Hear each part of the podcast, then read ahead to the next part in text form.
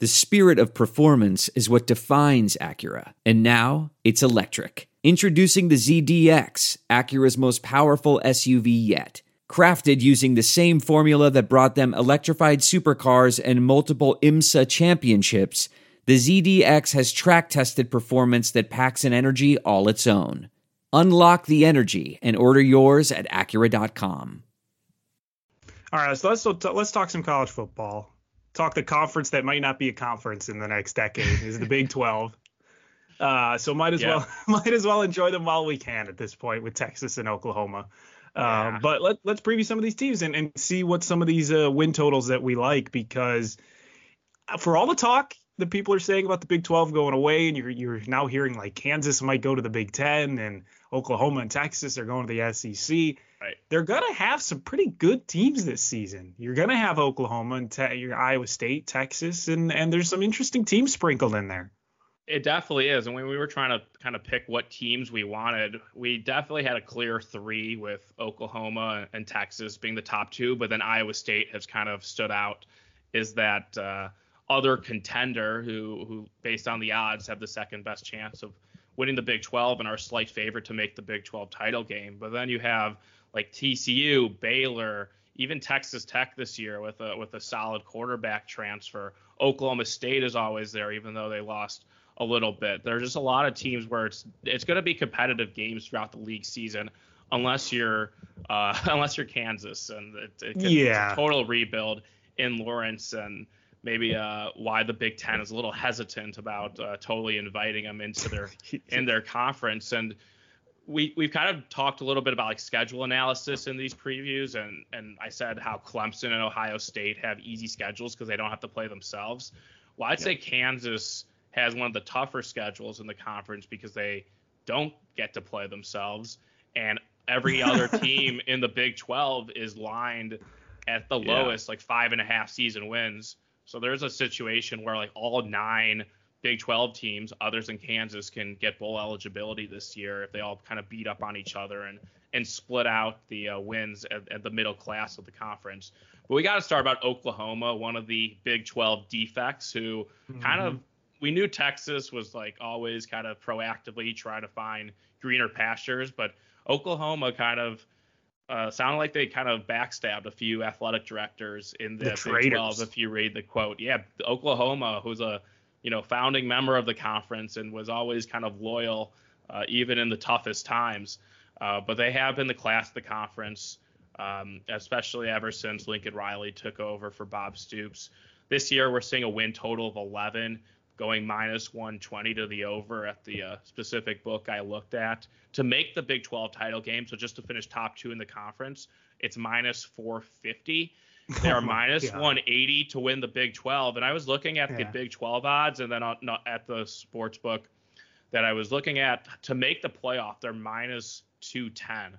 And I thought that was interesting because if Oklahoma doesn't win the Big 12, they're not going to make the college football playoff. So I think there's a kind of a big discrepancy there. If you if you like Oklahoma, and I I do, uh, especially they don't even have to. They can lose a game or two and still win, make the Big 12 title game, and and then be a at least a field goal favorite in the Big 12 title, probably maybe yeah. even more as as less, as long as they stay healthy. But minus 180 when you look at them uh, to win the conference looks a lot way more appealing than to make the playoff at minus 210. So that's kind of a discrepancy that you can take advantage of. And they are one of the five title contenders uh, with Alabama, Clemson, Georgia, um, and the other team, Ohio State.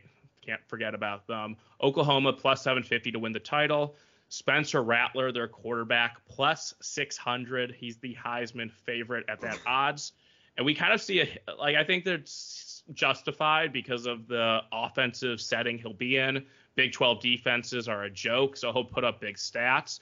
But also, Lincoln Riley has a great history of taking in a transfer in Baker Mayfield, turning him into a Heisman, taking in Kyler Murray, a transfer from Texas A&M, making him into a Heisman, and both players the next year ended up being the first overall picks in the NFL draft. So you're never going to get a discount on an Oklahoma quarterback in the Heisman Trophy market because of what Lincoln Riley did with Baker and Kyler I know Kyler when he won, he was like 20 to one preseason, and that's something I didn't bet, but going into the year, I was like, oh, that could be interesting just because he has a high ceiling. He was a five star recruit, and Lincoln yeah. Riley is an offensive mastermind.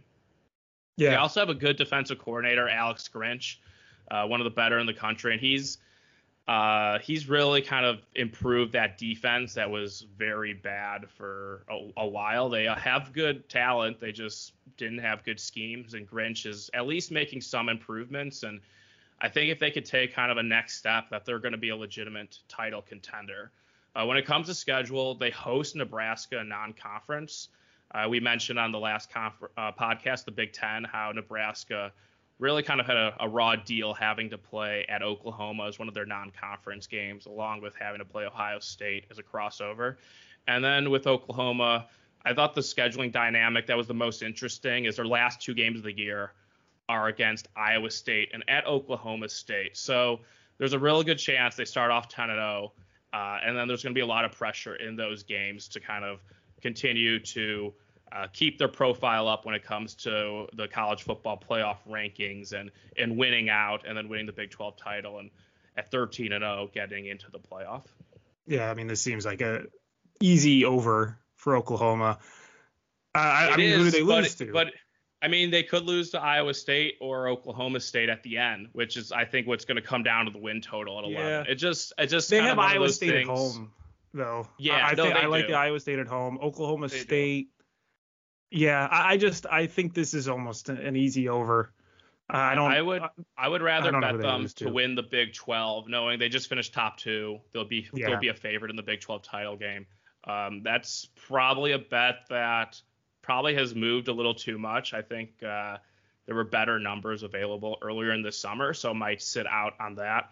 But if you wanted some action on the Big 12, Oklahoma to win the conference at minus 180, uh, I think that's just a little bit better than uh, the win total at over 11 because if they do lose a game, the best you can do is push. But there's a scenario where they could be a 10 and 2 team and still finish second in the Big 12 and because they're just a very talented team, be favorites in the Big 12 title game. So I think it's worth paying the extra extra vig for them to win the Big 12 as opposed to going over 11. Yeah, they're just going to be so good this year. They're going to be really fun to watch. Spencer Rattler is going to be the guy that people tune in prime time Oklahoma football for. So it, it's, I mean, they have a really easy start to the schedule. Three out of four games are at home, and they're four really easy teams. Um, I, I just don't see a, a, spot where they really get upset. Um, may, like that Texas game in Dallas, maybe would be yeah. the only spot, I and mean, still that's not really a high chance spot they get upset there. But maybe that used to be always a, a scary game for them when when Tom Herman was the coach because we got yeah. to throw out the old famous uh, Tom Herman as an underdog, how good of a record he had against the spread. Uh, yeah. Just as him as an Urban Meyer disciple, and Urban being the best uh, underdog coach. Tom Herman had an amazing track record, and I remember when I was writing articles for uh, college football watchstadium.com how I was like always look at Texas if they're an underdog because Tom Herman when he was Great at Houston underdog. was like six and zero oh straight up as an underdog and he started off doing well at Texas at least against the spread they weren't winning a lot of those games but I do remember one year they did upset Oklahoma as like a touchdown favorite but now we'll talk about Texas in a little bit, but Steve Sarkisian is the coach, so yeah, can't use those old uh, uh, Tom Herman trends as a crutch when uh, giving a reason to back the Longhorns anymore. Eh, well, maybe Sarkisian will take his spot as being an underdog coach. Maybe I mean, he'll maybe, be under undervalued going into the season, hit some underdog. Well, if they go to the SEC and have to play uh, teams in the SEC West, they're going to yeah. be an underdog probably quite a bit. so Oklahoma, I, I would probably, yeah, I think play, saying they're going to win the, the conference, I think is a better move. Um, yeah. I think you're right about that. But the other team that could give them issues, Iowa State, as you said, um, and that is another really interesting team because they're most likely, if Oklahoma is going to be number one in the Big 12, it's going to be Iowa State that's going to be the second best team in the conference, in my opinion. At least is what it's looking like. I mean, this is the team that is bringing back all but one offensive starter, I believe, and all but two defensive starters. So the production that they're bringing back is unbelievable. Brock Purdy, their quarterback, is coming back, and he's going to be one of the better quarterbacks in the nation. Um, and Iowa State's win total sits at about nine. I think you can get them at nine and a half. Um, if you get them at nine, the over is juiced just a little bit. I think it's like minus 130 or so with the over nine. And to be honest, I think they should be a 10 win team this season. And they're coming off the best season of all time for an Iowa State football team. I think they can continue that into this year. And looking at their schedule, they have a tough start against Iowa as their second game at home. But I do think that's a game they can win. And I know we talked about how high we were on Iowa uh, only, what was it, a week or two ago. Yeah, but last week Rizzo did Iowa breakdown and kind of talked yeah. about how Iowa State has really struggled in that series. So that's kind of a big game, not just for the regular season win total, but just I think mentally as a program to kind of get over that hurdle. Yeah, so they right they can afford two losses essentially. If you're if you're thinking they can be a 10 win team, and I think Iowa State can be a 10 win team, they can afford two losses. And I'll chalk off the Oklahoma game in the second to last week of the season as a loss. They're going to Oklahoma. They're probably going to lose that game. But then you look at the rest of their schedule, and Iowa is a game they could win. But uh, again, that's going to be a rivalry game. Both teams are going to be pretty good this year. Um, luckily for Iowa State, they get Iowa at home, so that's a big bonus to them. They're going to be a favorite in that one. And then the only other game I could see them losing would probably be against Texas, and they get Texas at home. So they have a very uh, favorable schedule this season. They Northern Iowa should be a win. Then they have a really, really cushy middle of the schedule: UNLV, Baylor, Kansas. Kansas State, Oklahoma State. They have to go to West Virginia, which could be a trap game because that could be one of those look ahead games to Texas where they're getting ready yeah. for them. They could lose at West Virginia. So that oh, would yeah. be the only concern would be they lose to Iowa. You can chalk that Oklahoma game as a loss and then you can't afford any other losses if you're going to bet the over nine or over nine and a half. And that West Virginia would be the one on the schedule that I pinpoint and say that's one of those look ahead losses where they're looking at Texas. They're getting ready for Texas. They have to go on the road to West Virginia, tough place to play. Um, that could be the loss. But I, I have confidence in them that I think they can beat Iowa. So if they do, they can afford to lose that West Virginia game and then lose against Oklahoma and still get the over 10. My worry about Iowa State is just they're Iowa State. They're just not a big program. they they wow, don't recruit no at the Matt highest Campbell level. Confidence. I mean, I like Matt Campbell. Have a lot of respect for him. I know Brock Purdy was a highly touted recruit, and he he returned after I know probably going into last year there was some NFL buzz because he would have been eligible. But it's just like Iowa State is just they're not very good of a program. I know they've recruited better and, and a lot of things, but now you have to ask them to win double digit games. If you view the sports uh, betting market like the stock market, then this is like paying the highest on a like an average stock that you don't know how high the ceiling can, can go if there's going to be a ceiling. So you're like basically paying the highest for them when you might want to be shorting them because you know you can do that in terms of betting their season win total over or in individual games. And while I like that they you know they have the returning production, Breece Hall is a great running back that is going to be back. Matt Campbell probably has turned down NFL offers knowing that this season could be special for Iowa State. I just have trouble going over such a high number with Iowa State when a few years ago they were at a more palpable seven and a half or something and, and were able to exceed their expectations. So I'm going to stay away from Iowa State very interested to see about what happens in that week two game against Iowa. It's always a not always a close game, but this is like I said, a big It'll be fun. Big check for Iowa State to try yeah. to mentally kind of go over. Uh, so if if you're worried about tying up your money for three months in terms of regular season win total on Iowa State, uh, depending on whether you like them or not, I think attacking that week two game against Iowa. And you did mention that scheduling spot at West Virginia that's between home games against Oklahoma State and Texas. So yeah, when we we handicap college football, there's always a lot of uh, psychological handicapping and kind of trying to find flat spots in the schedule. The d- the day before Halloween too in West Virginia, that's a night game. That might be a oh, yeah. raucous crowd at Mountaineer Field in Morgantown. So when I look back at some scheduling stuff, I think I'm going to write in my notes just like look to fade Iowa State October 30th at West Virginia because that looks like uh, uh, the sandwich game of all sandwich games that I've seen, at least on on the Iowa State schedule. Fade fade the road teams on Halloween Eve is is the think, real go to there. I think last year Halloween was on a Saturday, and I was like uh, worried, but there wasn't that many oh, fans yeah. in the crowd, so that's uh, true. But it's West Virginia though, like Halloween weekend, that could oh, be. Yeah a scary spot. No, no pun intended for uh, for Purdy and and Campbell and uh, and the rest of Iowa State, especially because West Virginia geographically isn't very close to any of those Big 12 schools, so that's a far trip for whoever has to go out there. All right, Texas. What what yeah. should we know about Texas? Comeback season, new coach. This this Texas is here. They do have talent. They have talent. Herman, Tom Herman, who they fired uh, in January, he recruited pretty well. He just, I don't know, the the recruits he brought in just weren't developed correctly, or just maybe they had a little bit too much confidence that they're like, oh, we're at Texas, we don't have to, you know, work as hard to kind of get the wins that are required in college football. I'm not really sure exactly what happened because it, it really should have been it was the right hire. It was a, a guy who, you know, it was a very good recruiter, good offensive mind. He did great things at Ohio State under Urban Meyer. So pretty shocking that it, it didn't work out, honestly. And I don't think it was a bad hire. Just sometimes they don't work out. Bring in new coach Steve Sarkisian, who went to the Nick Saban uh, rehab program of coaches who uh, struggle, and and then he brings yeah. them under their wing and he takes them in and and he gets them new life, whether it was Lane Kiffin or or Mike Locksley or even another example, Butch Jones, the former Tennessee coach who was on Nick Saban's staff. Think he started like an intern and now he's at Arkansas State. But Steve Sarkisian, big job for him.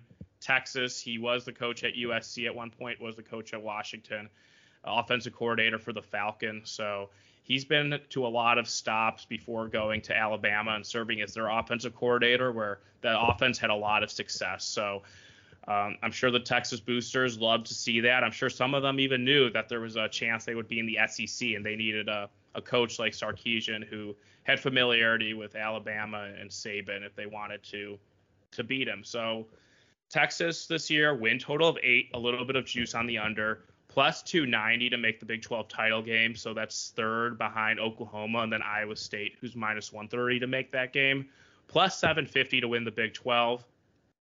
As I mentioned, new coach Sarkisian, and they're going to be tested right off the bat. Week one, Texas hosts Louisiana.